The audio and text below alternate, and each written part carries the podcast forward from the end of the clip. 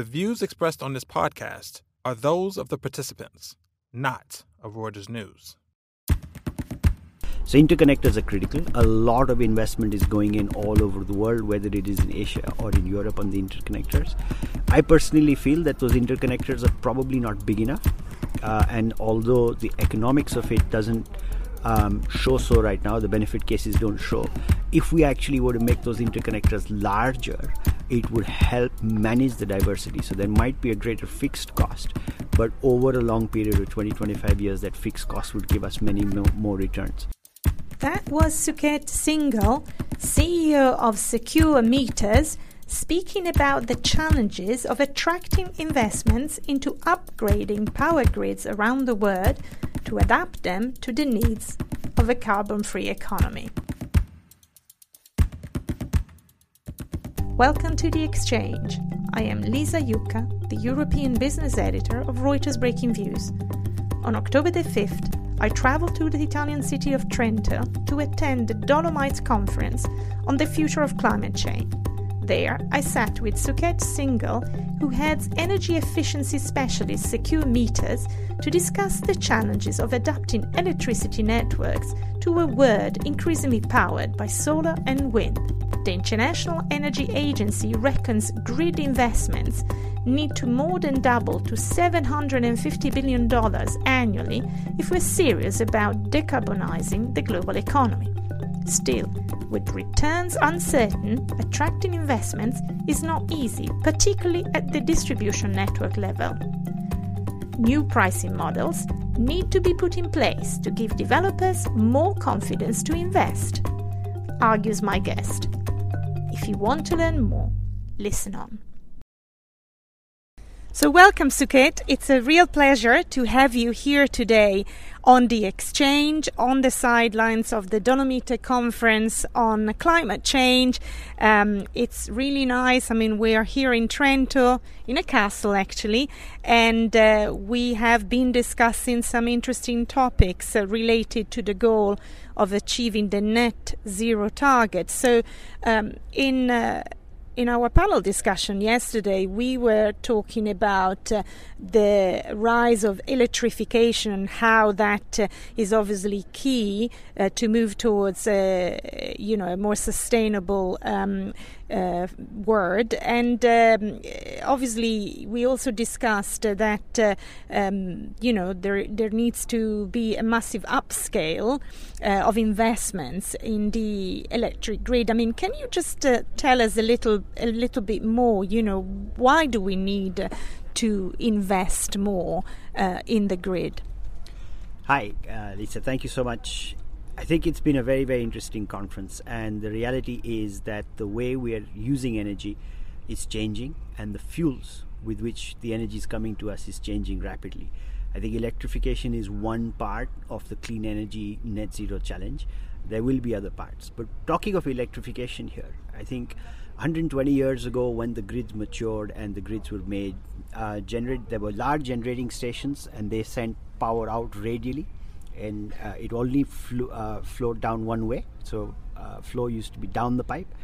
But now with the advent of low carbon technologies, this has changed. That paradigm has changed. Now generation is happening at central power stations, but it is also happening at other parts of the network. So it's non-radial flow as well as bidirectional flow. So earlier electricity would only flow down the pipes, but now electricity is flowing up the pipes as well from our rooftop solar plants and other places as well. So that is the main reason why we need to invest in the grids, invest in the networks, because of this paradigm change. The technical aspects of bidirectional and non-radial flow is the reason why we need to invest in grids. So basically what you were just explaining right now is that, for instance, with solar panels, there is like several sources of energies which are kind of spread around a country, for instance, while in the past it was just, one big coal plant, for instance, you know, producing the energy that would be transformed in electricity. So it's really a different system. And I have seen estimates saying that to adapt, to change, to make sure, you know, that we have different and sufficient cables, we should double the annual investments in the grid, which at the moment are about $330 billion a year, to $750 billion by 2030, which is kind of more than doubly. So it's a giant effort. Obviously you are a CEO of a company that operates in this segment. I mean, you know the segment very well. What areas are attracting most investments right now, and why? Right. Yes, absolutely. I think we need to double the investment, and that number is correct. The areas that are attracting the maximum investment right now are transmission networks, because solar plants, wind farms have been put in places where there weren't normally generating plants. A lot of transmission capacity has been put in place so that that energy can be generated there and it can be evacuated to places where it needs to be used. Now, is the investment needed immediately, or can the investment be deferred? Because the fundamental challenge with the transition is, how do you ensure that the energy transition happens but energy remains affordable and it does not have, because energy has other macroeconomic impacts, and that is why politically it's a very, very sensitive subject. And I think this is where we can be quite clever. I think if we measure, if we visualize, if we analyze our networks properly, both transmission and medium and low voltage networks, which are the distribution networks, then we can probably defer some investments and make those investments in a more time-bound fashion.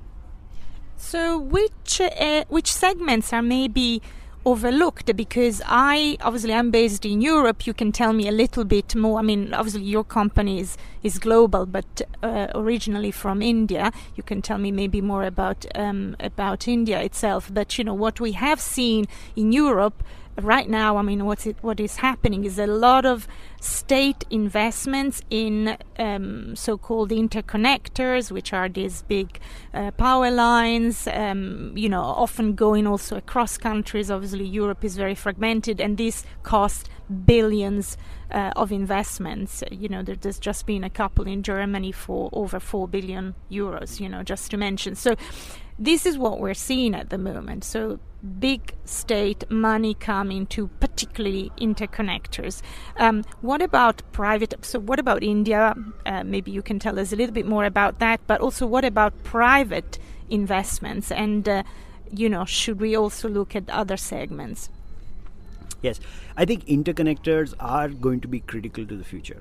The reality is that both demand and supply are far more diverse than they were on energy. And the key thing with electricity is, where is it made and at what time is it made, and where is it required to be used and at what time is it required to be used. So that demand and supply gap, electricity is almost unique because it's both in space and time, it needs to be matched well. So interconnectors are critical. A lot of investment is going in all over the world, whether it is in Asia or in Europe on the interconnectors. I personally feel that those interconnectors are probably not big enough. And although the economics of it doesn't show so right now, the benefit cases don't show. If we actually were to make those interconnectors larger, it would help manage the diversity. So there might be a greater fixed cost, but over a long period of 20, 25 years, that fixed cost would give us many more returns. And that's what a lot of Asian countries are trying to do, like Europe. I can talk about the Indian subcontinent, for example. There is a real drive to connect India, Nepal, Bhutan, Bangladesh into one grid, to be able to use the diversity of demand and also to be able to use the time differences and the sunrise and sunset differences in order to create power where it is needed. The other place where I think investment is poor and where private enterprise can help is in distribution networks. Distribution networks are already severely constrained, and hosting capacity, especially in Europe, is a major concern for merchant solar, for wind plants, or for large EV stations, public EV stations. And I think if private enterprise was to invest in some areas, some assets over there, it would be a longer return, it would be a slightly riskier return. But again, once the transition is made, there would be a lot of kilowatt hours to flow through those wires. Yes, and so the distribution network, we're talking about medium and low voltage cables that basically get all the way to our homes. I mean, this is the sort of, you know, the segment that we're talking about. But, you know, why aren't investors focusing on this? You know, what are the hurdles? You know, are they overlooking something which is potentially interesting, or are there technically or regulatory bottlenecks that really, you know, keep investors away from this area? So the distribution network tariffs, while generation has become pretty competitive, there is a transparent price discovery mechanism. Retail in some parts of Europe is also quite competitive, and there is a transparent price discovery mechanism. Distribution networks are private companies or government-private partnership companies where the tariff is regulated depending on the RAB. The challenge with that is that, you know, that could be maybe 10-15% of your and my bills at home, but that is very, very tightly regulated.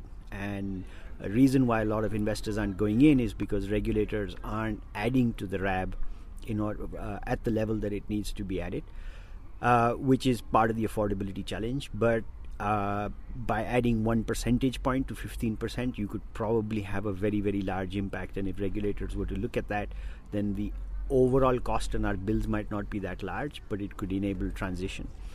Saying that, at the same time, there might be ways of working outside the regulated market in order to connect up merchant solar, merchant wind, or public car charging stations in order to get the transition going. And lastly, I think measurement, visualization, and analysis of the medium and low voltage networks is extremely poor all over the world.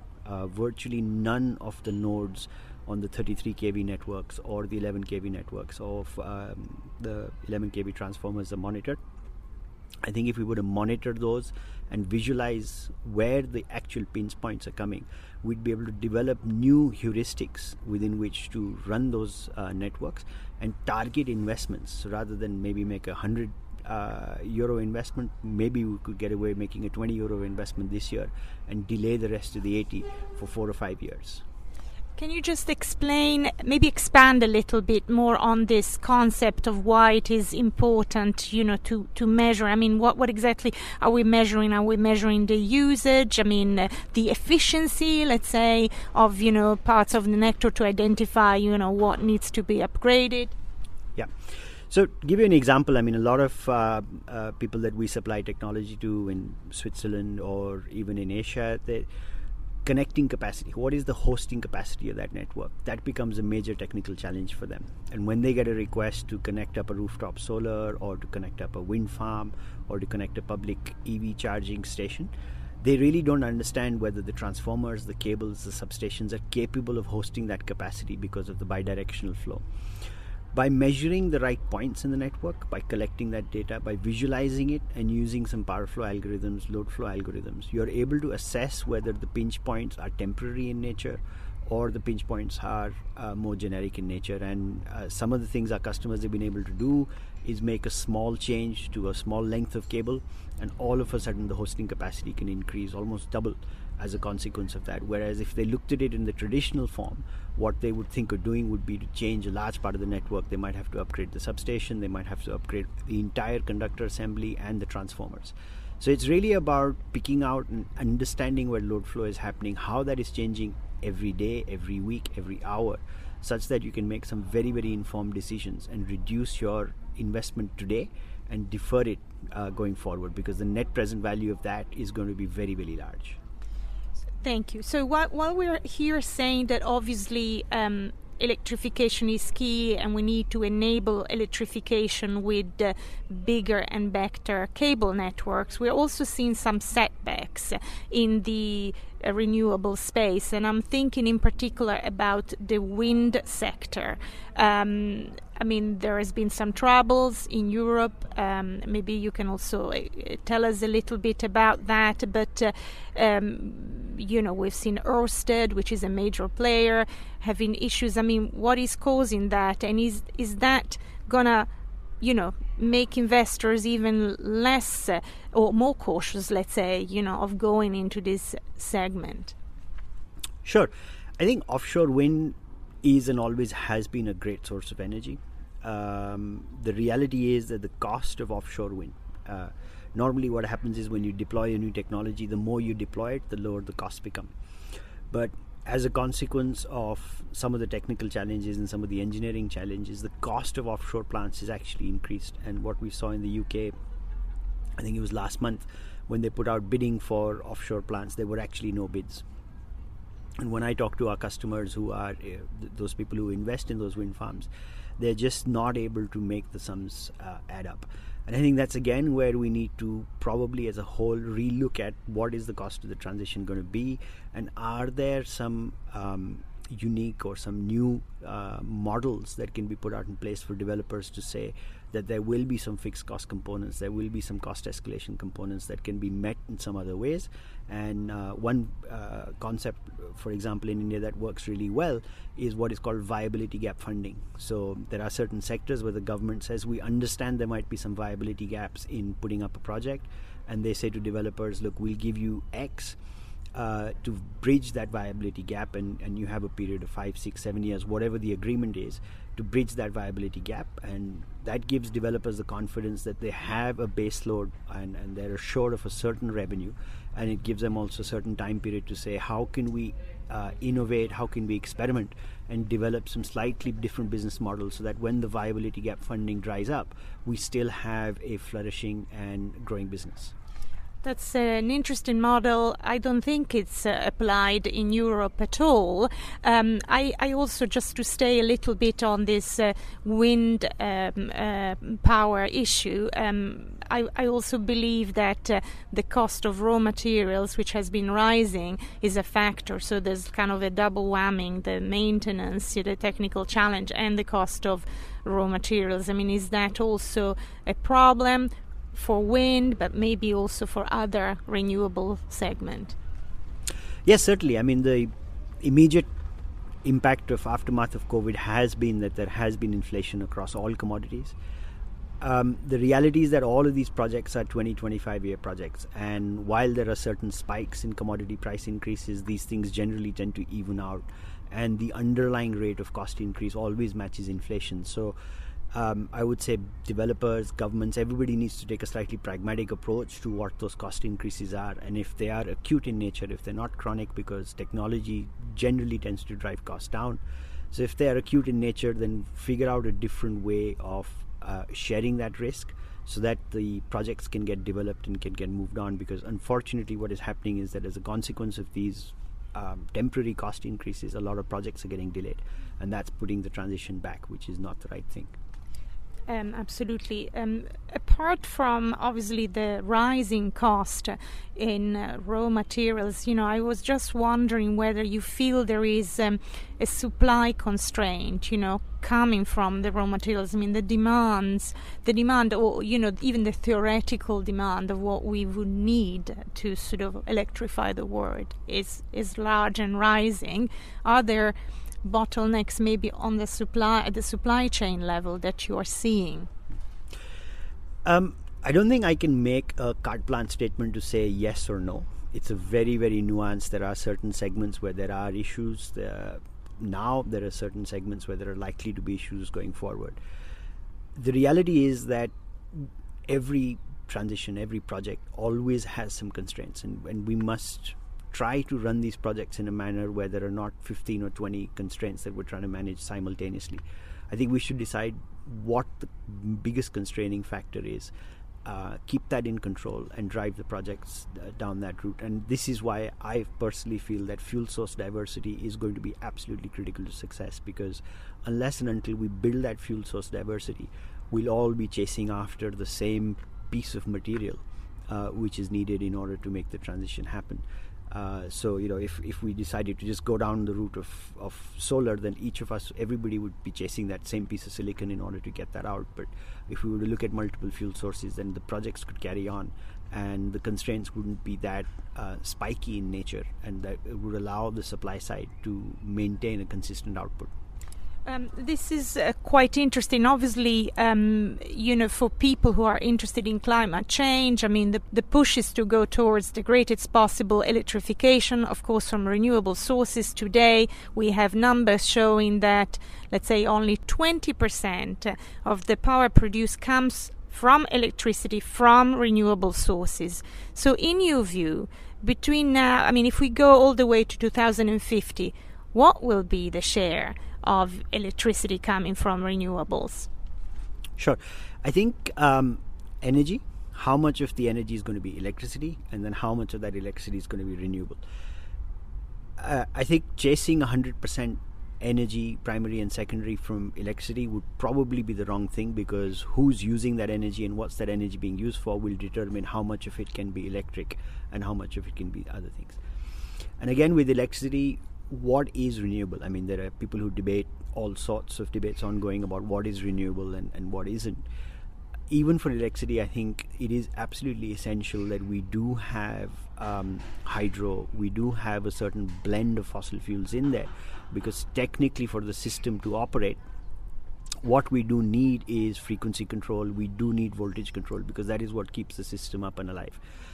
I am not in a position to say how much of it will be renewable or not, but if we keep the technical requirements of the system front and center, and then we try and figure out over time, any day, any week, any month, any season, what is the energy that is required, and we maximize the amount that comes from clean sources, and then we create a priority order to say what is the dirtiest of all of them, whether it is black coal or furnace oil or whatever those things are, and we start to, in the reverse of merit order dispatch, we start to wean out the really dirty parts of the energy supply chain.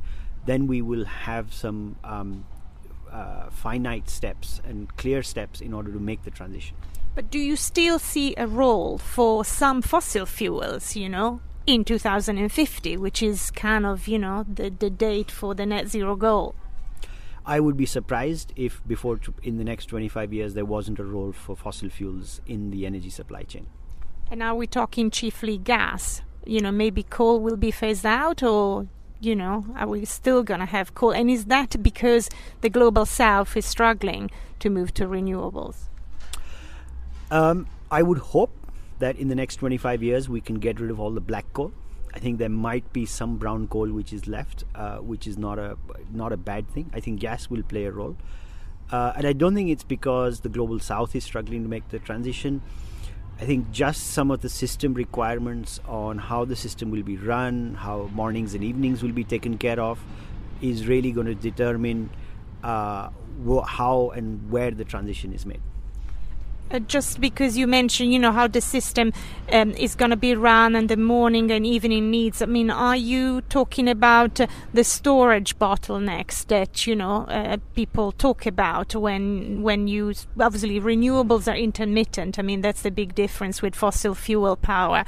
Are we not going to be able to solve that problem with, large storage, large batteries, basically, for storage? Yes, I think, however unpalatable it might be, I think we will struggle to solve the entire problem using storage. Again, with storage, I think we need a blend. We need flywheels, we need pumped hydro, and a place where we aren't making enough investment is alternative electrochemical, alternative battery technologies, in order to make sure that the cost and the reliability of supply can be maintained, because lithium is costly and also will become trickier to source if we try to put very, very large battery storage around that. And are there alternative battery technologies that look promising, as a substitute to lithium? Yes, there are some very promising technologies. Sodium ion is the one which has received a lot of investment in the last year or two, and a lot of people are working on that. And, from what I've read, technically it does have some very strong merits, and it's something that we should chase after very quickly. A couple of final questions to round off this is really interesting conversation. When we talk about diversification of energy sources, I mean, do you feel there are other, let's say, clean sources that are maybe overlooked right now, because the focus is very much on electricity from renewable, like solar and wind, I would say? Yes, I think there are a few. I think there are parts of the world where hydro has still not been tapped to its full potential. I think microhydro hasn't been tapped to its full potential in a lot of the rural world, especially in Africa and Asia. There can be places that can be done.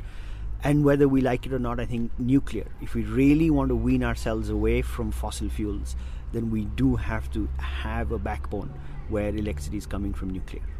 And what about biofuels? I mean, do you see a role for that? Oh, yes, for sure. Absolutely. I think mobility and in electricity, biofuels are going to play a part just as much as green hydrogen is going to play a part, or hydrogen, grey or green, is going to play a part in that, yeah. Okay, but just coming back to our original thought, I mean, on the grid investments, I mean, if you were to talk to a private investor, PE firm, infrastructure fund, I mean, there's a lot of them. Again, you know, what kind of areas or segment would you suggest they sort of concentrate on, you know, if they have maybe a sort of a 15 to 20 year investment horizon? Yes, if investors are holding a 15 to 20 year investment horizon, then I would say that how they're pricing in risk, they really need to understand that.